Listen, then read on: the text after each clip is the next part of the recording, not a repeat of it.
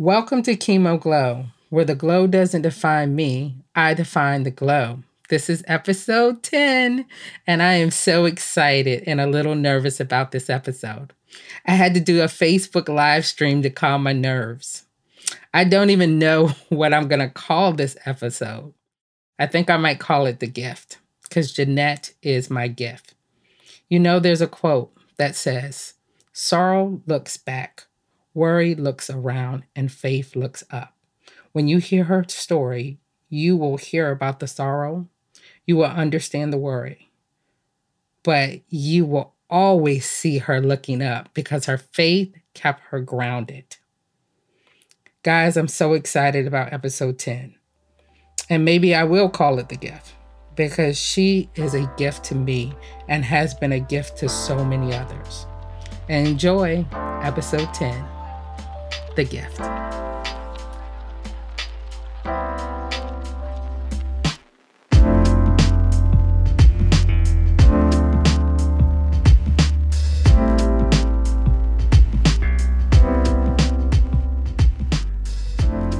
Hi, guys, this is Regina, and you're listening to Chemo Glow, where the glow doesn't define me, I define the glow.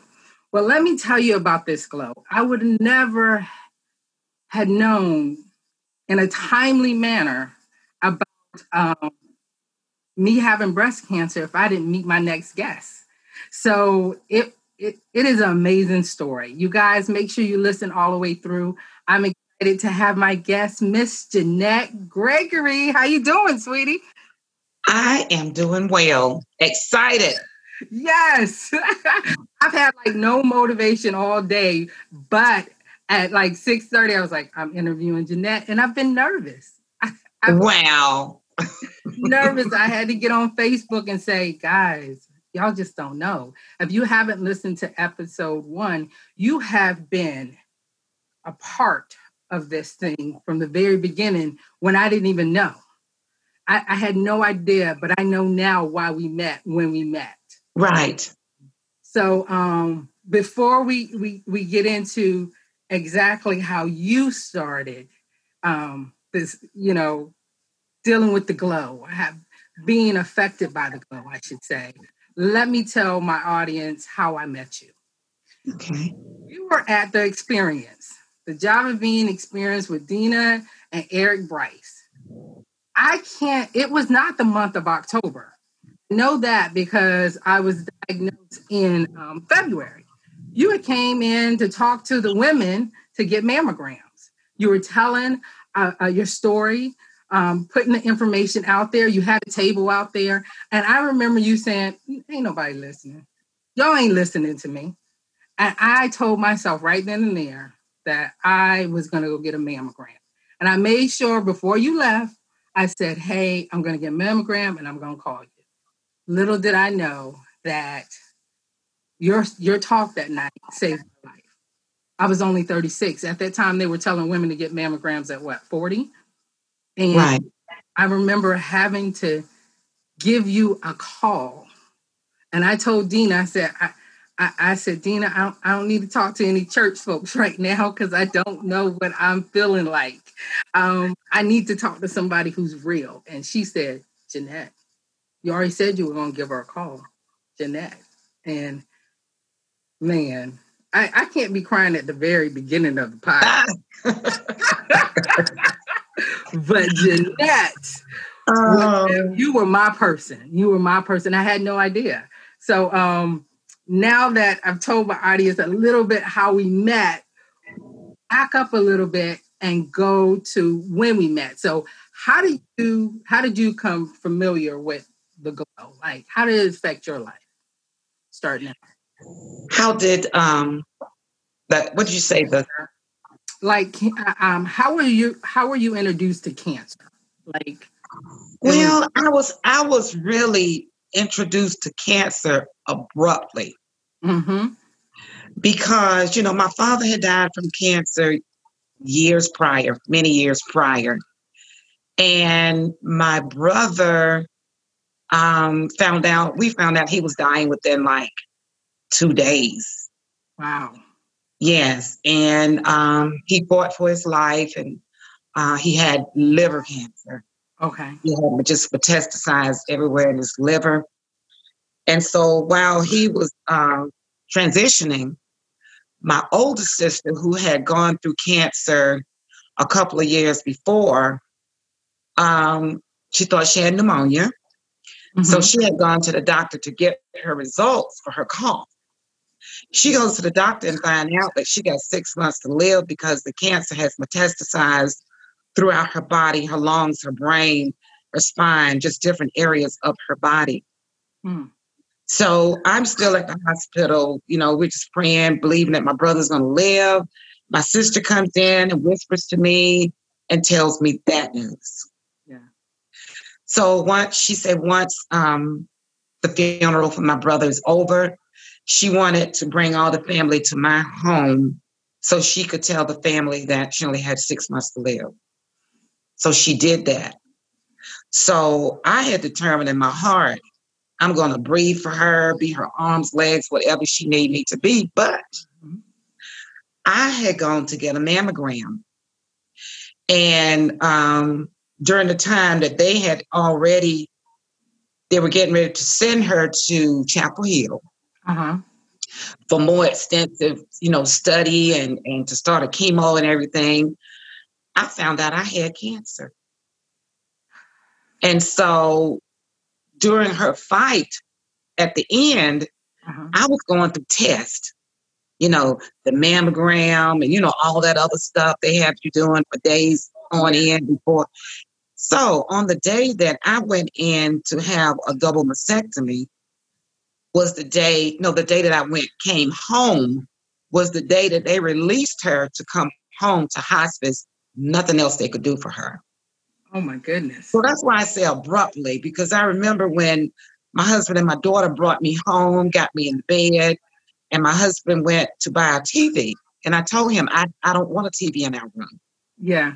I just didn't know what was I was getting into. Yeah. I just thought I was gonna be quiet in my room, praying and meditating. Mm-hmm. I didn't realize how many days I was gonna be in that room.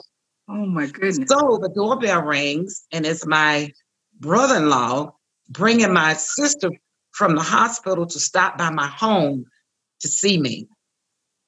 and she home just, for hospice care for hospice care. Right. She hadn't even gotten home yet. She wanted to see me first. Okay. So that's how my journey started. It started with her fighting for her life and and me having to fight for mine. Yes. And so you had your father, your brother, your sister, and now you're being diagnosed with cancer. Right. Now, did you, while you were going through treatment, um, how long did your sister, how, how long was your sister in hospice care? Um, I came home in October. She came home in October and she died in November. Oh. So it was probably four weeks. Four weeks. It was long enough for me to recuperate, mm-hmm. get my drains out. And my doctor told me he had never seen anybody heal that fast. Yeah. And, and the, I almost put my surgery off because in my mind, I didn't want to be in surgery and then she died. Yeah. And I didn't get those last words or whatever. Yeah. So it God worked it out perfect. Yes. And to somebody else, what does she mean perfect? You know, yeah. She worked it out. I came home, I got to heal, and during my healing, I was taken over to her home almost every day. And there was a bed beside her bed. Uh-huh. And I would, she would lay there and give me all the things like she would say, don't eat with a metal spoon or fork, utensils when you're going through chemo. Yeah. Because you know it puts that metal taste in your mouth. That metallic taste. Oh my goodness. People just yes. understand. Yes. She gave me all kind of advice yeah. And she asked me a question. She said, Do you think your husband is strong enough to stand with you? She said, It doesn't matter who it is, no matter if it's your husband, your sister, your brother, whatever. Mm-hmm. She said, You got to make sure you, you have someone strong enough to stand with you and walk through the whole thing. Mm-hmm. And he did. Yes. Yes. He did. Husband. He, yes. Amazing. he is amazing. And I'm glad you said, you know, you talk about that because during this, I've met a lot of women whose husbands or significant others said, I'm out. Right. And the first thing that someone asked, because when I was diagnosed, I was engaged. Someone was like, Oh, and he stayed with you? And I was My like, goodness. Yes. But now I realize why they said that. He stayed with you. And my thing was, my thought was that I married a man or I was marrying a man that I knew that would be there. But um, Right. it's hard. It's very, very hard on the caregiver. So after your after your surgeries, after your, you know, having to bury your sister, and what else did you have done during that time? Did you go through any other treatment? Well, I went through the chemo. Um, I didn't do any radiation. Okay. Um, I did um, like one year of Herceptin, Mhm. um, that drug, and that was it. That was pretty much it because I I chose I opted out of getting. Um, I just decided I was just gonna go flat chested. yeah. Mm-hmm. I didn't want no more surgeries, and I remember Yeah. my husband saying, um, "Do you really have to do it? Don't do it for me." Yeah. And so I was thinking, I wasn't gonna do it for nobody. I didn't feel like going through it. I was 54 years old. I didn't need to nurse no babies or nothing like that. Uh-huh. So I just chose not to to um have a reconstruction. Uh-huh. I I I understand that. My husband was like, I, I'm good. I'm a leg. That's all he kept saying. Right. At times, since we're we were still a young couple, I was like, well, we're, we're planning to have kids. We're planning to do these things, and it took me almost three years to even do reconstruction. And um, then I end up removing the right as well, and even then I questioned it um, at that time. Um. Now I'm, I'm I'm glad that I did because of my girls, but that that is about it. You know, Mm. I was thinking about my girls and the questions that they would ask, and but it's truly a, a choice for the person. Hey, because having all those surgeries and the side effects just from um, anesthesia when you when you're getting put under, that's Right. So going through all that, what what how did you come out? How did you come out stronger? Or what were you determined to do after um, coming out of out of all of that? Because I know you had when you came to speak to the audience, you were talking about um, your actual. Um, I want to say 08, right? Yeah. When I met Jan- Jeanette, she was actually talking about an organization that helps women get mammograms, find um, a place to get mammograms. Uh, Jeanette does it all. She didn't just help me; she helped my friends that were in Charlotte as well. Um, I was able to call her for any support, and I still have the bears that you gave me during treatment. My Oh, and oh yeah, I was a tough cookie. You you can tell them the truth about me when oh yeah. You know what? I think you are you are the toughest cookie. toughest, but the sweetest. I was so mad. I was And angry. so Let's okay. angry. Let's back up. Yeah, yes, please. Angry, Mm-hmm. tough, Mm-hmm. but I chose to find that sweetness in you because You did. I remember that I remember the first day you talked to me, Mhm. stuff I can't repeat. But you said, I don't want no scriptures. mm-hmm. I don't want to hear no sermons. Mm-hmm. And I told you, I don't have any scriptures Uh-huh. and I don't have any sermons. Mm-hmm. And then you began to tell me about you were engaged and people were saying, Are you still going to get married and all this stuff? Yeah. And I said, It's your choice. I said, Everything is your choice to Mm-hmm. keep your to get married. Everything is a choice. Yeah. It's not to be run past everybody. Yeah. Like, what do you think? What do you think about this? And what do you think Mhm. about That's one thing I learned from my journey. Mm-hmm. I don't run too many things past past people. Yeah. Really, I don't. Even Yeah. when I write books, I don't say, How do you like this? Mm-hmm. Uh-uh. They get it when they get it, whether they like it or not. Somebody gonna like it. Somebody. I have a couple of your books and I love them. And you got me. The fact that, you know, if people don't know, my mother died of lung cancer. And during that time, I seen the ugliest thing come out of what I consider church folks. She was on her deathbed and they were knocking on the door asking for her tithes. I mean, literally hospice, where it was, I had to call my brothers and sisters and said, if you don't come get these people, my mother is dying. She's on her deathbed. She doesn't even know her name. And they're knocking on the door. Well, Sister Annie, you Mm. we still need your tithes, sis. And they was trying to tell me about the, the love note God wrote and Jesus this. And I said, if y'all don't get out of this house, I am the last one. And so that was my impression of the the the church family coming to help. They were really just stripping us away.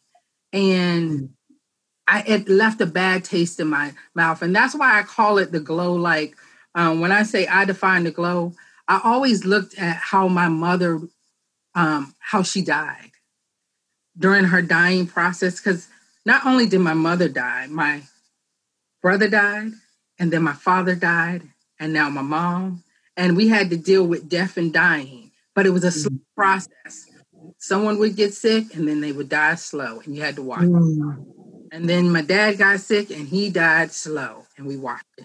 Then my mom, after she buried her son, and then she had to bury her husband, and then she was getting her life together and everything was good. The diagnosis, she thought she had bronchitis, and Mm. she had lung cancer. And I didn't realize the different type of people who come out the word woodworks Right. it's different when it's your mama. And it really did something to me. And that's why i was like Mm-mm, i don't want to hear it. But you got it. You Right. you were right there. I remember sitting outside of my workplace where i was working at. For 45 minutes i talked to you.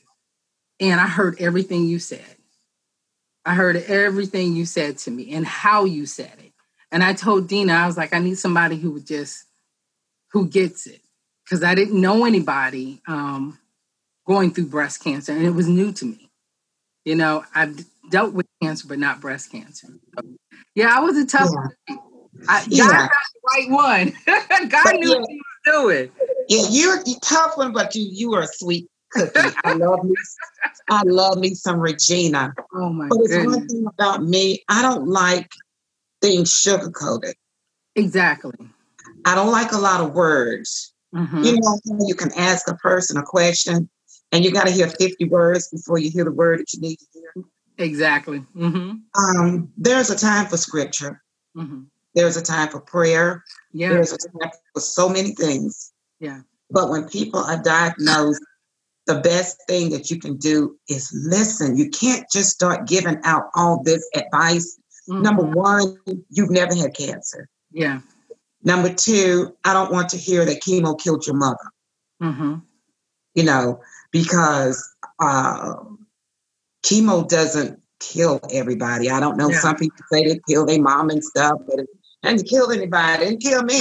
Yeah. It- Yeah. Some days it felt like I was dying, Oh yes. But it didn't kill me. hmm So my journey and my sister's journey, because I walked close with her during her journey, hmm it taught me how to celebrate people, Yeah. It taught me how not to ignore people. hmm Because the first thing people do when they hear that you got the word C word cancer, hmm they run, they scatter, they make excuses. Like Yeah. I would have people call me and say, I was coming by to see you today, but I have a cold and I know you're taking chemo. I don't know why when people get cancer, everybody else get a cold. or did have you ever experienced when you were diagnosed that all of a sudden everybody else was sick around you? Mm-hmm. They were sick, they couldn't come, or they were tired, or or. But one thing I can tell you, I had a good, strong foundation team. You know, my daughters at that time, my daughters twins, and they're nurses. Yeah.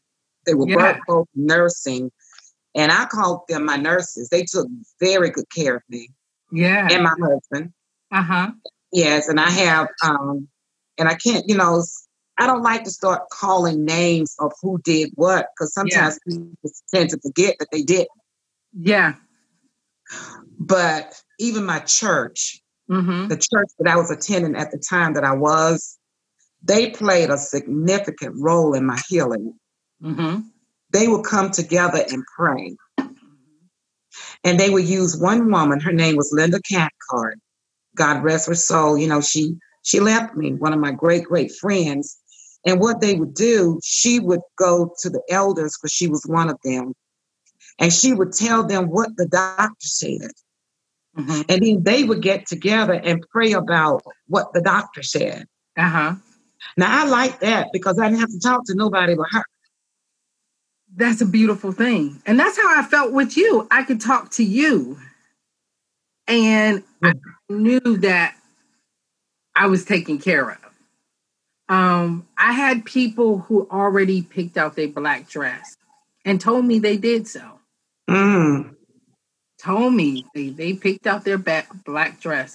I had people who were, it was just interesting. Now, I had a great foundation. Like my husband uh, and who I considered my, my spiritual family was the experience. Like, right. all, like all at the right time. I had the people at the right time being there when I needed them, my family when I needed them. But I was moving to a new city. And I right. be able to call someone and say, this is ridiculous or whatever. Like some of the stuff you said you can't repeat because I was so right. but I needed to be able to say that freely. And you really right. you didn't know me from a can of paint. You know. But you know what I knew about you? Uh-huh you were a fighter. Oh. You had a lot of spunk. Mm-hmm. And I say, she's going to win. And you mm-hmm. did. I did. I saw all the challenges. And then when I peeped your cars and saw that husband of yours, OMG. Loves his Regina, takes very good care. He is the priest of your home. He's a covering. Yes. I knew you would be okay. Mm-hmm. Yeah. And you always tell me about you wanted a baby and blah, blah, blah, blah. And it came to pass. I said, she good. I said, God got her. Oh my goodness. I, you probably can hear him in the background because I just sent him a text and said, Woo, y'all still laugh. Let them laugh. they are down there having a ball with their miracle babies. Let them laugh. Oh my goodness. And you you would talk to me about that. You know, you I could see that everything was possible. You know, when I came back and I, I still have a picture of us and I had this glow. I didn't take many pictures when I was going through, but I could call you and I could see you and we would meet up at the restaurant. Can't even remember what that restaurant was. Um, um, with the chicken. Oh my goodness, what was that thing we used? To, I used to come down and eat all the time. Right, it was so good. so good. it's only here. Um, right. But we used to just, I could just talk to you and I could tell you exactly what was going on. And through your organization, I was able to actually connect other people with you. So tell us a little bit about your organization. Celebrate Life 08. And um, many people ask me, why did we name it Celebrate Life 08? Because it was in 2008 that I lost my brother, my sister, I was diagnosed in 2008. Hmm. And um and I and one thing I did not say is my brother who was who died, his granddaughter was in one hospital fighting for her life. Hmm. And I think it was like brain cancer. She had a tumor on the brain. And at that time, she was only, wow, she was young. She might have been 13 or something like that. He was in another hospital dying. Mm. Um, didn't make it. But 2008 was the year that I learned to celebrate.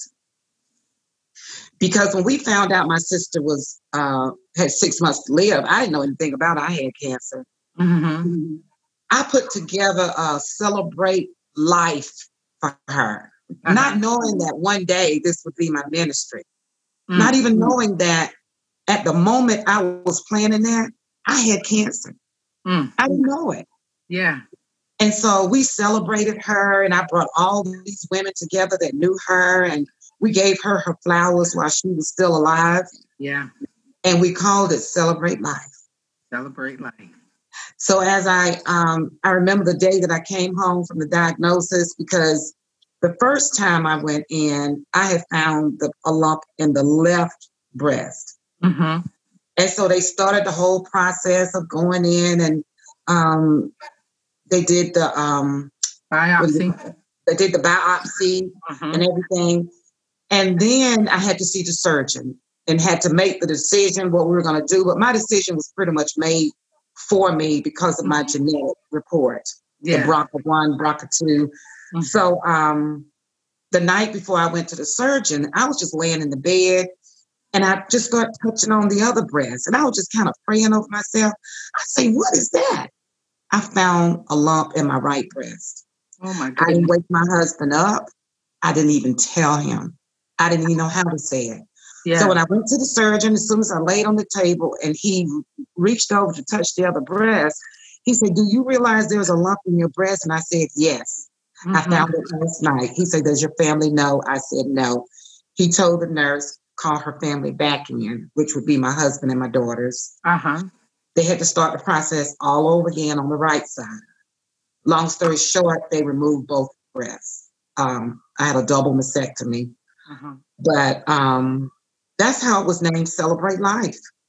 Yeah. Because I learned how to celebrate life. I learned how I love celebrating people.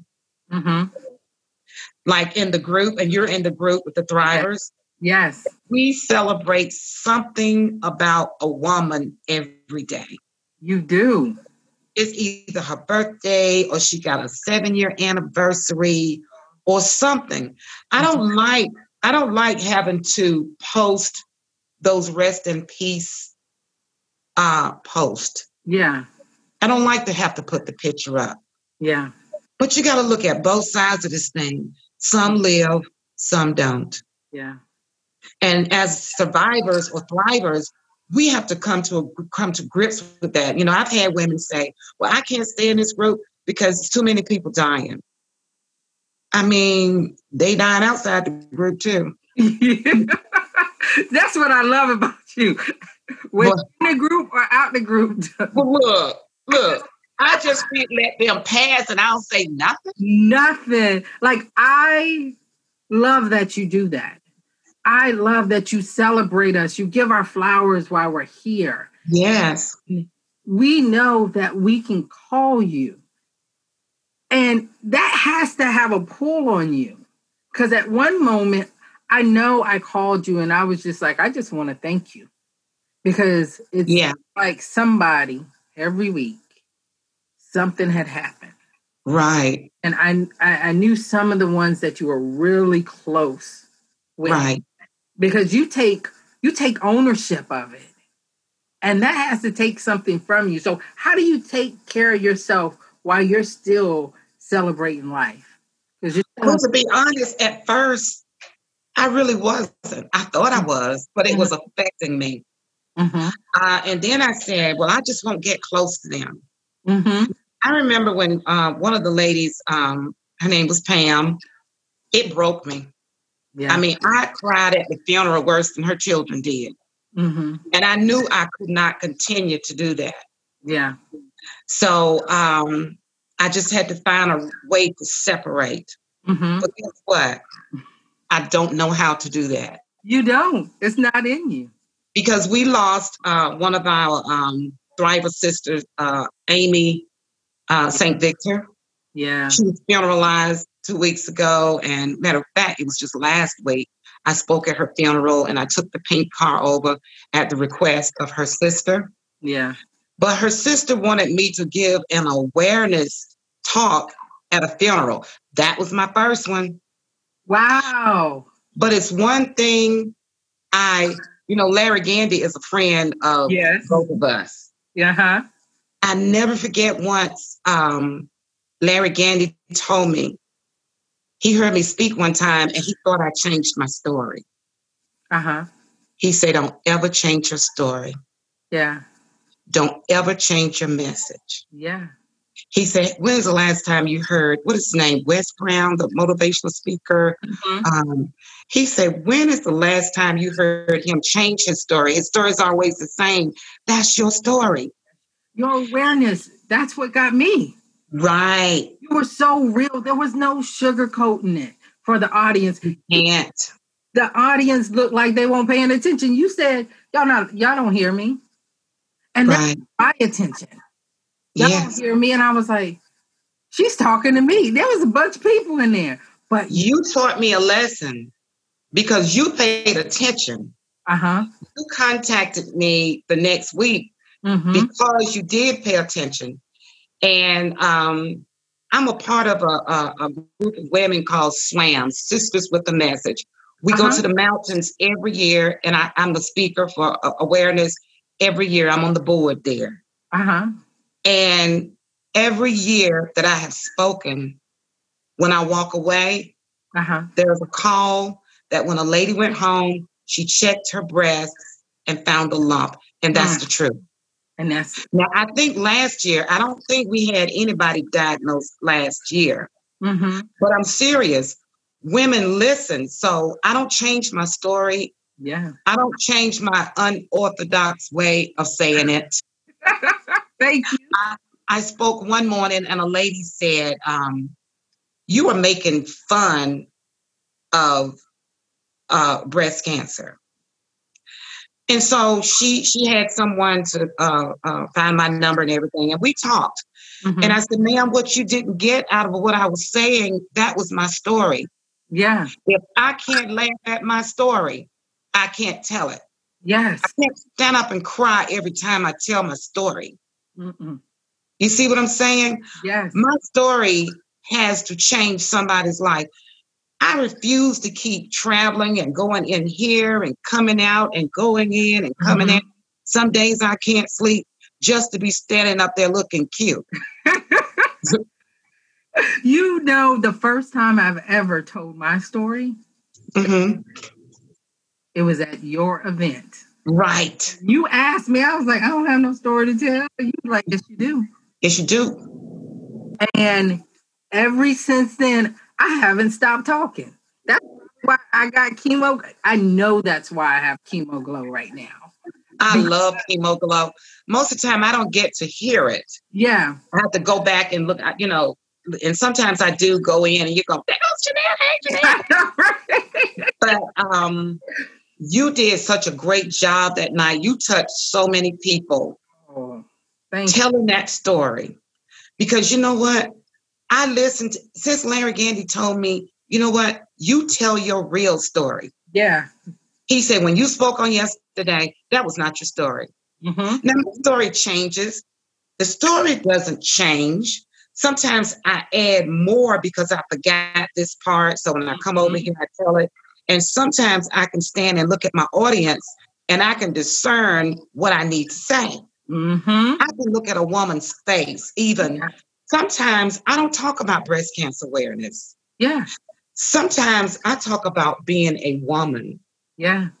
I talk about the total woman mm-hmm. because you know what? Breast cancer can come in because of unforgiveness, all kinds of things, worrying. Mm-hmm. So I believe if we handle things up front, sometimes we wouldn't have to deal with these tumors. Yeah. And you don't just talk about like breast cancer. You've talked about ovarian cancer. You've talked about your organization, Celebrate Life, is celebrating life. And that's what I love about what you do. I had a friend and I now stay in a different city. So when she called me, I was like, Jeanette Gregory. That's who you need to call and show up. And you showed up and you showed up with a gift basket. You showed up with your presence. And I remember Sakara saying, She really here. I said, Oh, she's not playing. When I tell you I have somebody for you, right. Gregory. And she got so much, her and her husband got so much out of that. My husband seeing how your husband has been with you, that was a blessing because he was at that first one that I did. So he, yes. yeah, to see that, that was right. because I think sometimes they get left behind or they or they feel as if because I always used to say it's nothing like having to take care of somebody who's who's going through something. And my husband never been through that. Right. And so I was like, but when I told tell you he he did his thing and continues to do his thing, he does. I know. Because and I remember, I, I remember when I, I pulled a, a, team of men together, including my husband, to write the book "Love Me So I Can Live." Oh. That was hard for your husband because he loved me so much. He just it, he wasn't ready yeah. to open up old wounds and mm-hmm. and start writing and talking. But um, it even brought a lot out of my husband that I didn't even know. After that, we started having those conversations. And yes. I had no idea how hard I, you know, I was like, did you call Jeanette back? Did you do this? And finally I started to pay attention to his facial expression.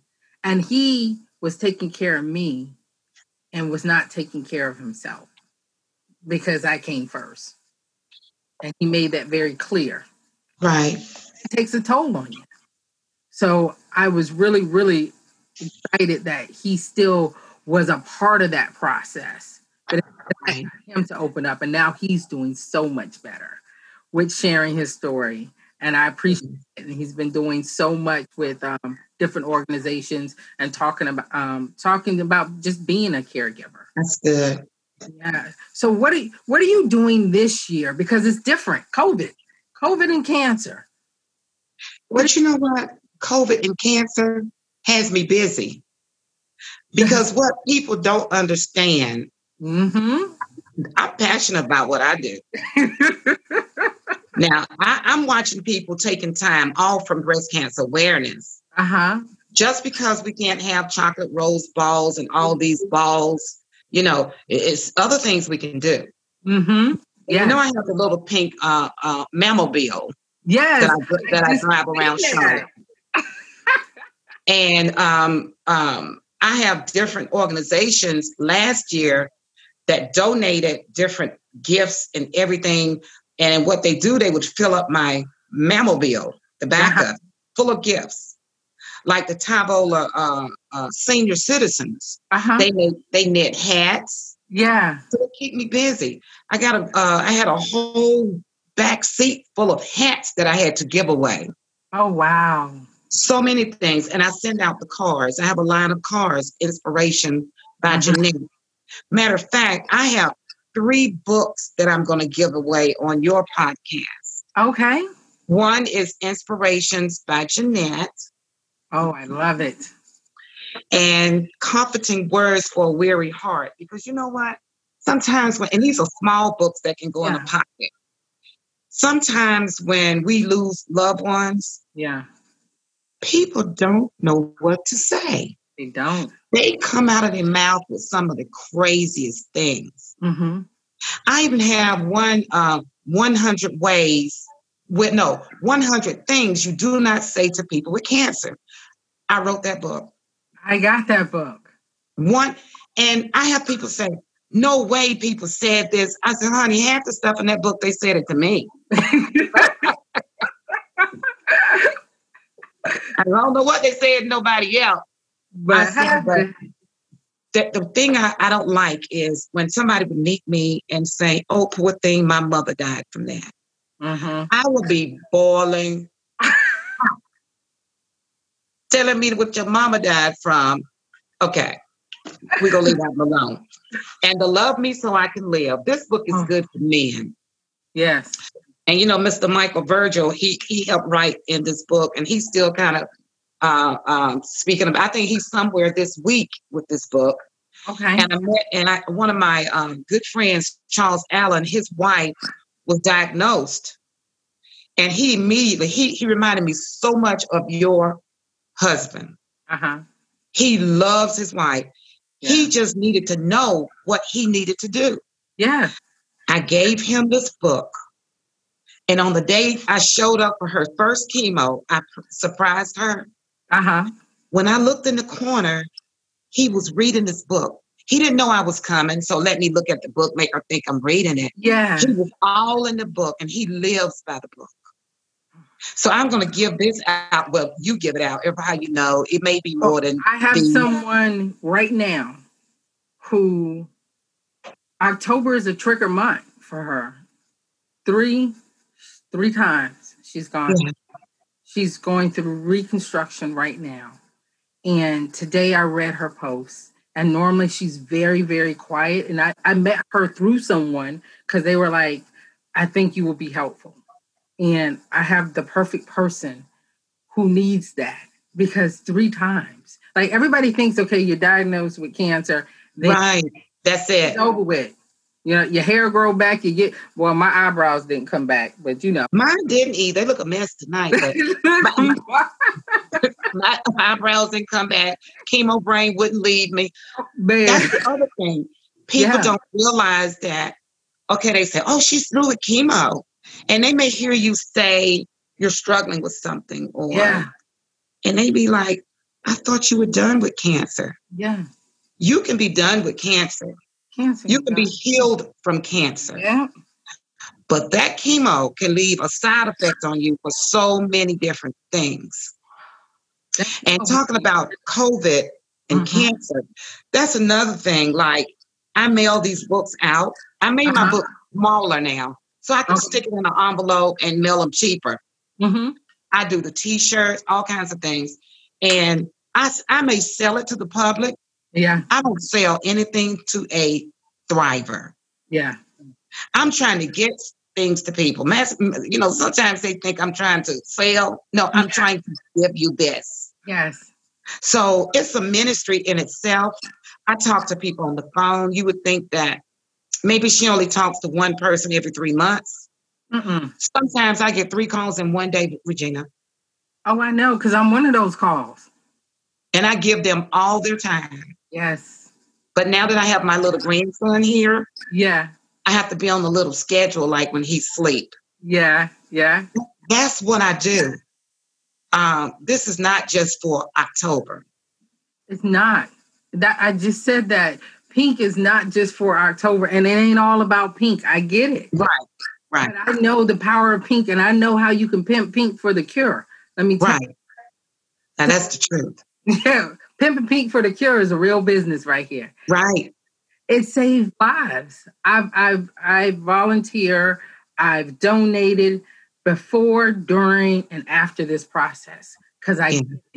Because COVID right now I seen today that they were like the breast cancer rates are down, but it ain't down because people are not being diagnosed. People are not being seen. They're scared Right. in. So, Yeah. you know, cancer didn't disappear by 50% because of COVID. It just didn't happen. So we have to continue to put the message out there, not just for the month of October. Right. Yeah. And And see, mine is um, like you hear people talking about October. I'm not an October girl. mm, I'm January through the whole year. It's a 12 month thing for me. exactly. That's why I did not meet you in October because I No, was you didn't. February 27th, which means I actually seen you before, you know, in the month of February or the last part of January. Right. took a minute for me to get my results back. And that's what's crazy. It wasn't in October Right. because it's 12 months a year. Yeah. What, what month you in, don't care what colors you wearing. Now that's the truth. it will tap you, but it's to tap you. And you know, they call me the pink lady. Uh-huh. Oh, I lady know. with the boxing wear glove. But do you know my favorite color is not pink? It's symbolic of something. It's symbolic of the fight and the strength. Exactly. You know what I'm saying? It's Yeah. nothing about me looking cute in it because I look cute in purple. That's my color. You see, chemo glow is purple, teals, all right, right. And so, um, there are many people that are drawn to me because I wear my hair short. They mm-hmm. think, oh, it won't grow back. It'll grow back. I stay at the barbershop. Mm-hmm. When I speak to women and and I got women in the audience with wigs on, they mm-hmm. ready to take them off.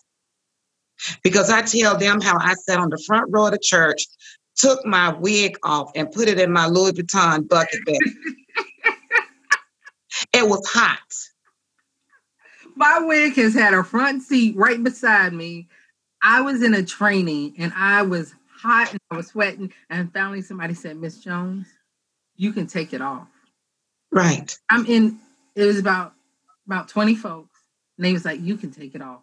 And I took that sucker right on off. That's just like that fake boob, that prosthetic I had. I was doing the training and it didn't right. up to my neck. And Until I went to the bathroom, I said, all of y'all wrong. Y'all know this boob sitting right here on my neck and it don't match my skin color. It don't even match your skin.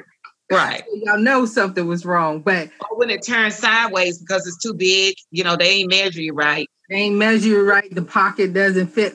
Right. You don't get all those things that go on during the process. So after a while, like I'm not wearing this, I'm not putting this on, no. I'm not drawing this on.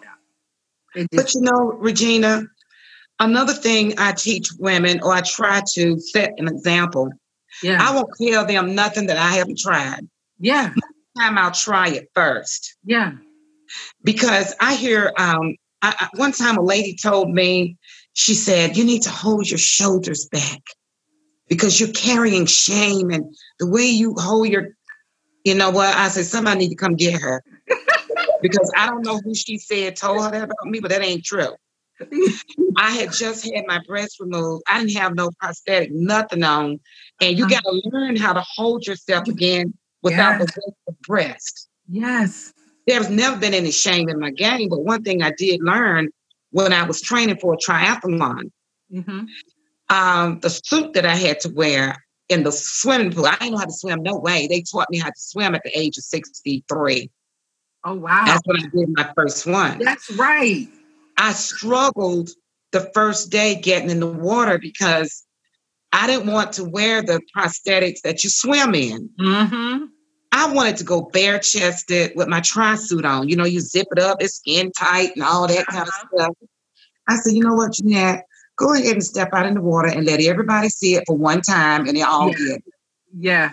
But then I learned because I did not have breasts and I had broad shoulders it made me a good swimmer.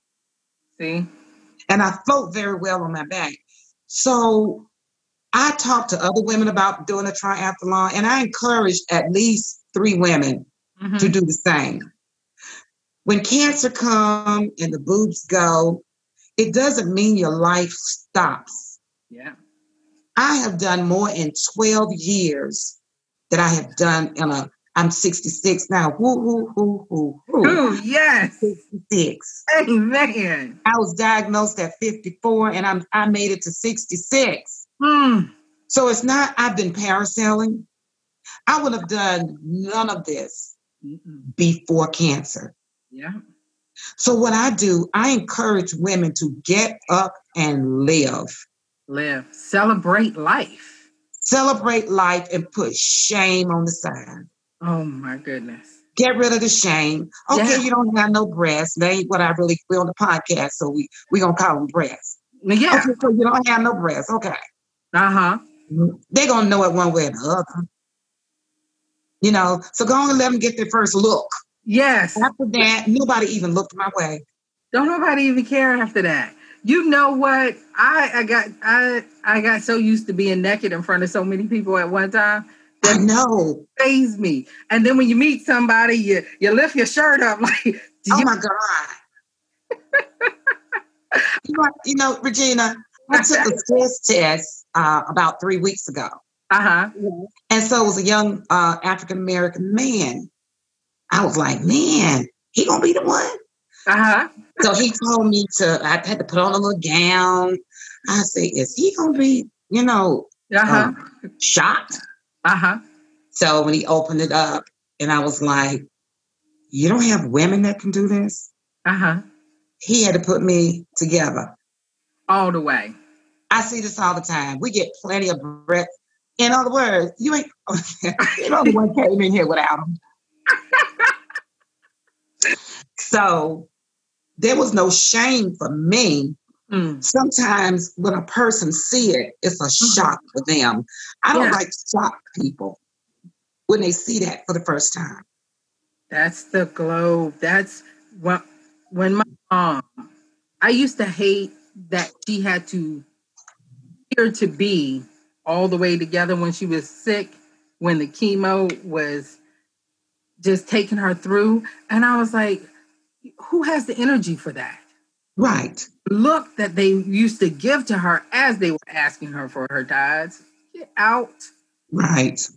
You want me to kick him out? Because I'm gonna kick him out. Whether you say yes or no, I'm gonna kick him out. Look that they give you right. like wow and i just went i had a scare um, a couple of weeks ago had to do a biopsy whole thing and this is my first time my husband hasn't been by my side hadn't been by my side because of covid first thing he Mhm. call him back to see if i can come. I said they said you can't come. Call him anyway. Okay. Let me call him. But when i got in there and the doctor was like oh they did a good job. And i'm like you just gonna talk about him like that? Because guess what? That's what they do. Yeah. so I, I wasn't feeling shameful, but I was just like, it's a it's a shame it's the norm that they see so many women with Right. out with the scars, with everything going on, but there's no shame in my game. Like I will lift them up and show you. One lady told me that I got cancer because I got a mammogram. Wow. And I just said, hmm. so, so she can never be in another one of my trainings again. I don't care But it's those things that you hear that people say stuff to you, and I'm like, wow. yes. Someone says that their mother died of breast cancer, and I was like, so when when when have you had, you know, when was your last mammogram? She said, I'm not doing that. I'd rather not know. Okay. What do you say to that? You know, it's just the things that people think about cancer. It's so it's so revealing and so crazy to me at the same time. Right. because they don't think that they can that it will affect them so i just keep moving on and pushing forward and hope that i reach people like you've reached me and you've reached several women with celebrate 08 because you don't sugarcoat it you tell it like it is and we appreciate that you do that Oh, And- I don't like people sugarcoating things with me. So I give what I need. Mhm. And I don't need nobody sugarcoating anything, even doctors. When they talk to me, give it to me. Don't beat around the bush. yeah when you Say the right words. Don't don't you know the, the right terminology. Yeah. Don't don't sugarcoat it. Don't dumb it down. Give it to me like I can take it. I remember us sitting in the restaurant and we were talking about medication, and I couldn't take tamoxifen because of the blood clots that I suffered with. So Mhm. you told me exactly what you did and why you did it, and I was like, I respect that. And I had a friend who just asked me about tamoxifen, and I was like, well, I know someone who didn't do it, and it, and it is your choice. Girl, I done had 12 years and they had no tamoxifen. I know that's right. I don't put it out there too much because I don't want anybody to do what I did. yeah, but but it was a, a choice, and I like that I had that choice because I had to do something else. I had another Mhm. choice, and it was because of your conversation that I know I had a choice, and I know that my friend had a choice. She looked at the percentages, she looked at everything. She said, "It is not no," and I was like, "That is your choice, and don't let anybody else tell you anything different."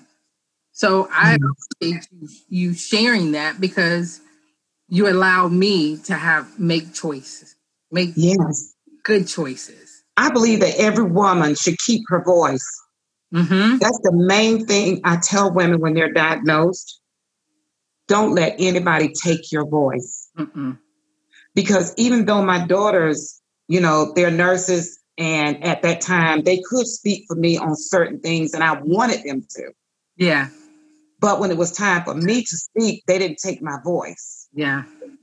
And that's I know what I want. Some mm-hmm. things I wanted was not the best thing for me. And you know, one one of them is very outspoken, and she let me know, no, that's not what you're gonna do, Mama. she sounds like I'm that twin that she is. right, right. She was like, I was saying, well, go and get another opinion. I had two opinions, and I'm gonna do this, and I'm gonna try to keep the grass. No, you're not, Mama. You're not gonna do it. I was like, okay, now she's the do- mother, and I'm the daughter. But you gotta have sane people in your corner. Mm-hmm. S A N E sane, because some people are crazy. they speak on subjects they know nothing of. Nothing. I've heard the craziest stuff in this time. And that's why I know who to call. And then I know who not to share. I was very private during um, when I was first diagnosed. I mean, you were one of the few. It was you, my husband, that I talk to on a regular. Even my twin sister, um, she is she's one of those twins, and I don't know if one of your daughters is like this. She's very emotional. And she takes it all in. And she's right. full force. And she gonna be there by your side, rubbing your back, and it, that is who she was. But I know that it was a lot because we've already lost our mother. And right all we seen was death and dying, I know that's exactly right. Like well, here we go with the fourth one. You know? Right. And they, you know, somebody's like, death comes in three, so you're the fourth one, so you might be okay. Like the stuff that Oh my God. what say? I was like, I'm lucky I did not catch a case. right. I know it.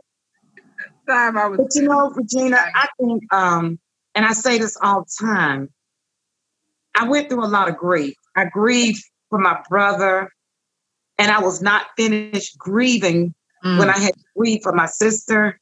Yeah. I never really grieved for myself. So it wasn't the cancer that was trying to kill me, it was the grief. It was the grief. And that grief is heavy. That's why I you, you, just gotta handle where you are. Sometimes you got too many voices in your ears. Mm-hmm. You know, and I know that God did not give me a spirit of fear. Yes. I understand the scriptures. Yeah. I understand the word. I trust God more than anybody else would even believe. My faith mm-hmm. is tight. Yeah. But I'm human. Yes. I, I lost my oldest sister, one who has been by my side for everything. No matter what surgery I had, she was there when they rolled me into surgery, uh, my brother-in-law had not yet gotten there to transport her to Charlotte. Yeah. She was on the phone with me, still trying to advise me. and they said, Miss Gregory, you got to put the phone away. so me having to do without her. Yeah. And still have to do without her. Yeah is is that's grief. It's hard. It's heavy. Mm. And sometimes you take it and put it aside, and I'm sure you all had to do it too yeah. by them lying so close together. Yeah. You know, you, you got to leave this one here because now we got to go over here and grieve this one. Mm-hmm. And I'm finding myself grieving now that I have my girls because I'm looking at them. And they're asking me, Mommy, you have a boo boo. Mommy, where'd you get that boo boo from? And I used to always say, well, this is my lifeline because some reason they would gravitate to my port um, scar. So I was like, I found myself saying, what if I have to leave my kids? What would I do? How would I handle it? How would I want them to remember me? And that made me think of, I never grieved for myself during the process. I was newly married. Like, right. I was married and then I was on the table. I never had a chance. I was only a wife for 16 days before I came became he became my caregiver. Like all these dual roles were happening and we never had a chance. Right now we are at celebrating um 9 years. It'll be 10 years in April. But wow. We had planned to like build a house, sell of our houses, have children, do all this and now we we just we have children. We're building our our home um, and everything is coming around. And I'm realizing that life is not just good, it's great. And it, it happened the way it was supposed to happen. Because if I had not met Jeanette Gregory, I am sure of it, I would have not known I was walking around with breast cancer. I was only 36 with no lump. They told wow. me, wow, you got a bunch of cal- cal- calcifications. Right. You drink a lot of coffee. And I'm like, I own a coffee house. mm. I'm like, okay. If I had not met you, I don't think my outcome would be the same. Because now I'm doing everything because I met you. I knew exactly what I needed to hear, and he knew I was hard headed. And he knew who to send to me. Right. to get me so the way straight. You. Yes. I am so glad. there is only one Regina oh, and I can tell you there's only one Jeanette Craig. Look, every time I say your name, I got to say your first and your last. Right. Because I always said I got the right person for you. Wow. Yeah. So we have been on this podcast. I told you it was going to be about 45 minutes, and it's been about an hour now because I could. Okay. we get better. You get that house built, I'm coming. Tell Coach oh, to go away you, I'm you ringing know, the doorbell. You know, my husband said he's like, "Who your podcast with?" I said, "Jeanette." Oh, he just can you tell I said hi? Yeah, I do that. So yeah, tell him I say hello. He's the best of the best. Oh, he is so amazing. A man that loves his wife and those beautiful girls. Oh my, them girls, they they don't they don't want mommy. They want daddy. They want daddy and his grilled cheeses and daddy and his driving fast. they want to learn how to drive a race car like him. So they they love their dad. But Jeanette, I want to thank you so much um, for. I know we've been trying to do this podcast for a while, but yeah, life has happened, and I know September is the month that you take a good vacation. Did you get that vacation? I didn't. You know, I always go to uh, the beach. We didn't yeah. go. You oh, know, COVID, and plus we got a new grandbaby, so um, I keep him now. Oh. And so everything uh, really is on hold in certain areas, but celebrate life goes on. I'm trying to raise him up so he can help because you know my grandchildren are the core. Yes. celebrate life. Yes. I start working them early. Yeah, as you should. And as soon as he can tie a ribbon and pack a bag, he's gonna I'm laughing because I know it's so true. Because I've been to your home and I've seen them bears. I seen right over there in that bubble wrap. Yeah, boxes. And those grandchildren have to. And my newest baby, his name is Brave. He's gonna have to be brave to hang with this grandma. he don't even know yet, or maybe he does. yeah. When well, I'm old, he can drive the pink car around. Well, I have to make sure that I have you on a live. Um, and I'm definitely going to give away your three books. That okay. You, and when we do our live, I would love to make sure that we talk about the books more in detail because I know that um, caregivers, men, how to grieve right. is so important. It really is.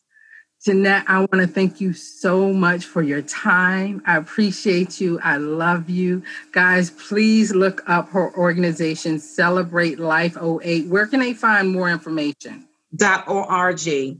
Dot .org. Celebrate Life 08. 08. I have to stop doing that 08. Dot, and I call it 08, but it's a zero. It's not an 8. Uh-huh. It's not a, a O. Uh-huh. Uh, O-R-G. O-R-G. All right, Jeanette, I want to thank you so much for being on. Um, yeah. Stay right there. I'm going to stop our podcast recording. And guys, I'm looking forward to doing our live. Remember, um, Chemo Glow, our YouTube page. Please go subscribe, like, share, leave a review. I appreciate everything that you guys do. Thanks again.